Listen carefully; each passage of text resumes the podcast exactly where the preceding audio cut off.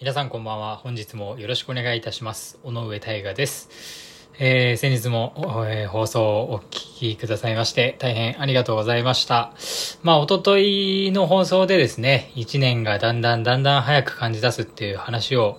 させていただきましたけれども、あの、一日もやっぱりめちゃくちゃ早いですよね。ふと、この放送に向けて、えー、何を話そうかなと考えている時に、あの、時計を見たらもう夜中の12時かっていう、ね、日々が続いておりまして、まあこんなに早く一日が終わってしまうのかと、やはり、忙しくなればなるほど、えーそう思いますよね。えーびっくりしています。まあ、あの家に帰り着いて本当にゆっくりできるのはご飯食べてる間の1時間ぐらいですけどね、その間に、あ奥さんと一緒にテレビを見たりして、まあ疲れを癒して、でまあ12時になったらお布団に入ってぼちぼち寝ようかっていうね、で朝6時に起きてっていう生活を繰り返してますけど、あのまあ嬉しいことですよね。こうやって同じような、こう毎日毎日バラバラ何時に寝るか起きるかも、なん、なんていうんですかね。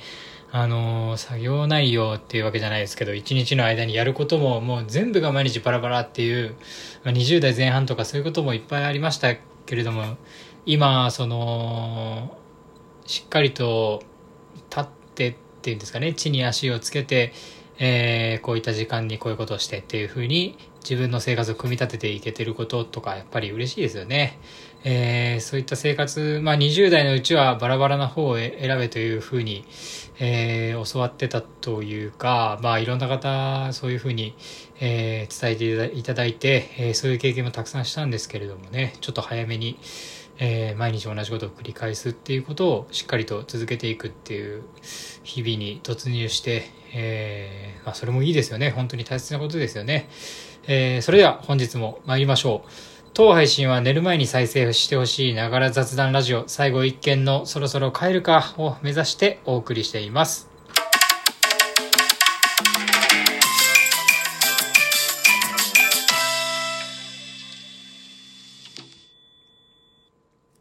本日は6月24日木曜日第53回の放送となります。えー、最近ですね、えーその夜ご飯か、えー食べてる時とか、えーちょっと深夜まで作業してることがあるので、まあお酒じゃなくてノンアルコールビールを飲んでるんですけど、ノンアルコールビールすごい進化を遂げましたよね。あのー体にいい、特保のマークがついてるあの白と青の、えー、ノンアルコールビール前までは飲んでたんですけど、今あの、キリンかな？キリンだよな、あれ。あの、緑色のノンアルコールビールわかりますか？それの味がもうほとんどクラフトビールに近くて、これノンアルコールビールの逆にいいとこかなとか思うんですけど、えー普通のビール、普通のビールっていうかアルコールが入ってるビールだったらクラフトビールってちょっと高いじゃないですか。缶で、えーまあいい生ビール200何円とかですけれども、ノンアル、あ間違えた。クラフトビール缶で売ってるやつ、やっぱり300何円とか400円とかするじゃないですか。で、その、そんなに高いの飲めないんですけど、ノンアルコールビールビールだったらね、今のノンアルコールビール本当にめちゃくちゃ美味しいのたくさんあって、同じようなクラフトビールと似たような味わいを楽しめるっていうことは最近本当に前も一時ハマったことあったんですけど最近その緑色のノンアルコールビール飲み始めて本当に感動して逆にあのワインのノンアルコールのやつは。飲んでみて美味しいんですけど、まあ、あのベルチのブドウジュースみたいな感じでまあそれは まああんまり飲まなくてもいいかなみたいな感じだったんですけど、まあ、あの緑色のビールあのちょっと皆さんぜひ飲んでみてください。これは本当におすすめです。でそのただそれがおすすめっていうだけであの話したんですけどそれであの全然話変わるんですけどあの僕ラジオを始めたきっかけとか今でも好きなこと、まあ、趣味であのオードリーのお笑い芸人のオードリーの「オールナイトニッポン」ラジオであの放送してるのを聞くっていうのがあのすごく好きで、まあ、オードリーが好きでラジオを始めたっていうのがまあきっかけなんですけれども。で本当あの先日土曜日にあるんですよねそのラジオ。でこの前の土曜日にあった回がめちゃくちゃ面白くてえっ、ー、とゲストを呼ぶ回だったんですけどそのゲストが宇宙飛行士の野口聡一さんっていらっしゃるじゃないですか。最初に言った方ですよね。の、えー、がをゲストに迎えて話してたんですけどめちゃくちゃ面白くてまずその人がいいんですよね。ユーモアがあってもうあのオードリーの2人がどんだけふざけてもそれに乗ってくれるし冷静に答えてくれるしで、えー、ある種こうしっかり話さないといけない部分はしっかりと話してくれてみたいな、あ、とにかく人がもう完全に出来上がっててめちゃくちゃ面白いっていうので聞きやすいんですけどその内容もすごくて例えばあの地球、まあ、2人がオードリーの2人がめちゃくちゃ質問するんですよね。あのどういう感じですかみたいな。宇宙に行くってどういうことどういった、えー、ことを味わいますかみたいな、えー、ことをもっと詳しく詳しく聞いていくっていう内容だったんですけどあの最初ら辺はその宇宙に行った時に逆こう外から地球を見てどういうふうに思いますかっていうので、まあ、あのこれ、これ、ラジオの内容をそのまま全部喋るみたいな感じにちょっとな、なっちゃうんですけど、まああの、外から地球を見た時に、その、初めてスカイツリーとかで大きいものを見た感覚ですかみたいな、えー、ふうに聞いて、まあそれ、それとは全然違う、違うけど、あの、富士山だったらなんとなく、こう、似ている、こう、ニュアンスはやっぱ似ているっていう感じで、富士山遠くから見ても、えー、しっかりとその距離が何キロ離れてるとこから今富士山を見てると分かってたら、こんな遠くからあんだけでかく見えるってことはっていうふうに考えれるんですけど、いざやっぱ本当に近づけば近づくほど、もうめちゃくちゃでかくて、近くに住んでる方とか行ったことある方分かると思うんですけど、僕も日本一周で初めて見た時本当にびっくりして、え、こんなにでかいものってあるんだっていうふうに、えー、感じたんですけれども、まあそういったふうに、えー、思うっていうことと、地球が、あの、雲だったりとか、いろんなものがこう動いてるっていうのを外に出るとやっぱり生々しく感じるみたいで、地球という一つのでかい生命体なんだなっていうことも、えー、やっぱり思うらしいんですよね。で、まあそういったこともめちゃくちゃ面白いし、あとあの宇宙に何回か行ってらっしゃいますけど、最初って宇宙ステーションに必要なものを載せていって向こうでそれを設置する工事をして帰ってくるっていう、えー、ミッションといいますか仕事だったらしくてそういうのも僕初めて知って宇宙に行ってそこで研究をしてるのかと思ったんですけどそういった設置工事だったりとか、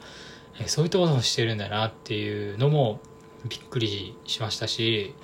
えー、まあ長い間本当に長い時は1年間とか宇宙でもうサッカー場ぐらいの大きさらしいんですよねその宇宙のステーションっていうのが。でその中でまあ少人数で6人ですかね。で1年間生活するっていうのでまずその、えー、ストレスを抱えやすい人だったりとか人にストレスを与えやすい人っていうのはもちろんその中には選ばれない。でその中でも何かこう仕事上だったりとか性格上で良くないなって思うことがあったらパッと言うみたいな。その場で互いに解決して、まあ、握手して仲直りみたいなことができるっていう人がよく選ばれるらしくて。でそれって日本人は多分すごく苦手らしいんですよね、まあ、苦手ですよね絶対に見てて。あの思いますし自分も、えー、そういうのに臆病になる瞬間とかもあるのでやっぱりそう思うんですけれども。まあそういうのがヨーロッパ人はめちゃくちゃ上手だっていうことをおっしゃってて、あのー、すぐに口に出すと、こういうとこが良くないと思うとか、私はちょっとそれは我慢できないとか、えー、しっかりと口に出して、で、まあ相手も、あ、じゃあ直すよとか、まあこういった、こういった、なんていうんですかね、こう理由があってそうしてるとか、まあそういったことを話して、で、まあ、解決するっていうことがヨーロッパ人はすごく上手らしくてやっぱりそういった環境に選ばれることが多いっていう。で野口聡一さん自身も、まあ、ちょっとあのそれは良くないなと思った時はしっかりと口に出すようにしてるみたいな話があったりとかあとその太陽っていうのがめちゃくちゃ眩しいもので地球で見るよりも。地球だとこう空気だったりとか通してるんでぼやっとしてますけどやっぱり近くで見るともう見てはいけないものぐらいの、えー、感じだったらしくて。で太陽が見えてない時って本当に何もない真っ暗な空間で、えー、例えば目の前に、えー、反射するものがなかったとしたらこっちから、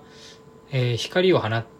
えー、光をその照らしてたとしても反射するものがなければ、えー、明るくならないということをおっしゃってて例えば空気があると空気だったりとかその中の埃とかに反射してるから光がパッと